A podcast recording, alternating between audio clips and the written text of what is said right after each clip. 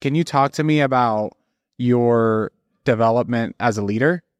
Well, yeah, you know, and there's there's a difference. Um, uh, there could be a major difference between being a boss, Yeah. when you're in control of people, and being a real leader. 100%. You know, for me, a leader is not a leader unless people willingly want to follow that person. Mm-hmm. And you have to develop the traits and skills that make people want to believe in you, Mm-hmm. follow you. Mm-hmm. You know, it's like the old military thing. You want to follow a leader that you know is in the trenches with you and that you trust. Yeah. And so, uh, you know, you have to be strong and determined, not arrogant, but confident. There's a Mm. real difference between confidence and arrogance. Mm-hmm. I don't like arrogance. Mm-hmm. And um, you have to be humble. But being humble doesn't mean that you're weak, Mhm. you know? So there's, there's a fine line. Uh. But humility, I think, is one of the strongest uh, character traits in somebody that's a leader. I Mm-hmm. really believe that. And, uh, you know, I've been able to, you know, look, I always say this too you're only as good as the people around you. Mm-hmm. You know, people, Ryan had said, you know, Michael, you're a brilliant businessman because I made a lot of money on the street. You know, I developed some things that we hadn't done before in that life and went on to make a very significant amount of money. And people said, Michael, you're a brilliant businessman. And I said, well, you know, I'm really not. Mhm. I said, my talent was that I've been able to identify a good uh, business prospect. You know, I Mhm. can identify it. And then my talent was in getting the right people to do the job and motivate them, Mm-hmm. you know, so they want to work for me. So, Yeah. um, and that's leadership. Mm-hmm. You know, that's the skill that you acquire because you can't do everything. You can't micromanage. You No. can't be good at it. There's things that I, I'm not good at because I don't like doing them. Mm-hmm. But I know how to hire the right person and have that person do the utmost uh, that they're capable of. So, Mm-hmm. Um, and I think those are important qualities in leadership. And uh, you know, and, and never to be a bully. Not to Yeah. be a bully. Yeah. So it's worked for me. Mm-hmm. And again, in Mob Ties, you know, we have this platform. Uh, and for those that might be interested, it's mobtiesvip.com. Mhm. Uh, we have these unwritten rules that many of them I acquired on the street and Mm-hmm. been able to transform them into the real world, the legitimate world. Mm-hmm. And uh, the things you don't, again, you don't find in a boardroom. And uh, a lot of people have really taken to that. They say, Mm. Michael, these are these are really specific and they're really helpful hints and clues, you know, Mhm. uh, to make myself successful. So Can you share some of them? um, I'd rather not. Oh, okay. yeah. If you go, I don't advertise this. Yeah, yeah, yeah. You know, I don't put it all over. But if you go to mobtiesvip.com, you'll get a copy of the written rules, Oh, okay. uh, unwritten rules, and I think uh, I think you'll enjoy them, and you'll see they make a lot of sense. Got it. Yeah. So for me as a leader, um, at first I didn't even realize I was a leader.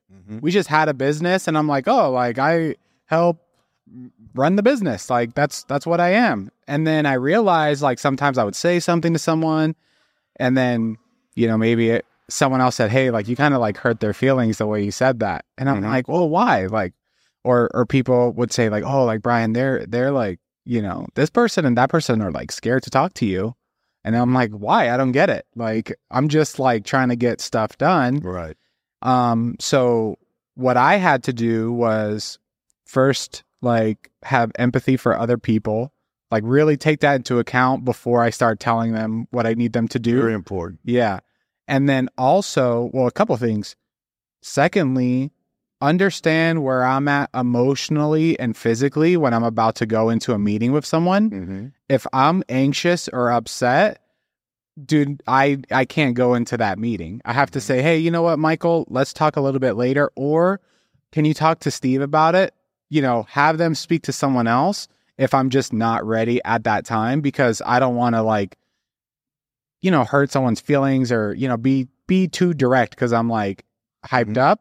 Um and then understanding for me personally that when I'm upset, it usually means that I'm anxious. Mm-hmm. So I'm anxious and I'm reacting with, you know, uh that type of energy to try to force people to do what I want them to do. Yeah, I get it. Yeah. So I guess could could you share some of your strengths and challenges as a leader? Well, you know, something you described, whenever you go into a meeting or a negotiation, I would Yeah. call it, negotiating is one of the, the greatest skills that you can master. Mm-hmm. Because people think that you you only negotiate when you go into a business meeting and you're trying to accomplish something, but really you're negotiating all day, every day. Yep. I mean, I negotiate with my wife, with my kids, with my neighbor, you know, people in a grocery store. So if you can, um, if you can master that skill, Mm-hmm. and let me tell you something, Ryan, on the street, Mhm. if you don't know how to negotiate and master the skill of negotiation, Mm-hmm. uh, the consequences could be very severe. You don't accomplish much in that life Yeah. if you don't know how to talk. I mean, I had to sit down and negotiate with the likes of John Gotti, Uh huh. uh, the federal government when I negotiated my plea. Uh, and you know some of the guys that are very very bright. You Uh-huh. They may look like thugs, but they're bright guys. Oh yeah. Uh, and uh, you know, so you have to master that skill. And I never went into a, a room without being prepared. Never. And you know, again, your emotion has to be level. You Mm-hmm. can't go in there hyped up. You can't Mhm. go in there scared or nervous. You got to go in prepared. Mm-hmm. That's the main thing. So I like the fact that if you weren't feeling right, you, Yeah. you put it off. That's, Yeah. that's a good idea. That's a good way to deal with it. But um, you know, look, uh, one thing I learned too about about negotiation, you have to learn, you have to understand what you're going to accept if you can't go all the way with it. Mm. Like you always have a fallback, Yeah. you know, and you also have to know when to get up and walk away. Mm-hmm. Hey, it's not working. I'm out. Finished. And come Mhm. back another day or, or just try another method. So, Mhm. um, listen, again, part of the unwritten rules, it's in there. you Okay. know, how to master these skills that, uh, that'll really work for you. Got it. Did you have any challenges as a leader that you had to work through? Oh, always, Yeah. always. Uh, You know, everything comes with a challenge, Uh huh. you know? And, uh, again, you just, you have to be, you have to be mentally and emotionally prepared.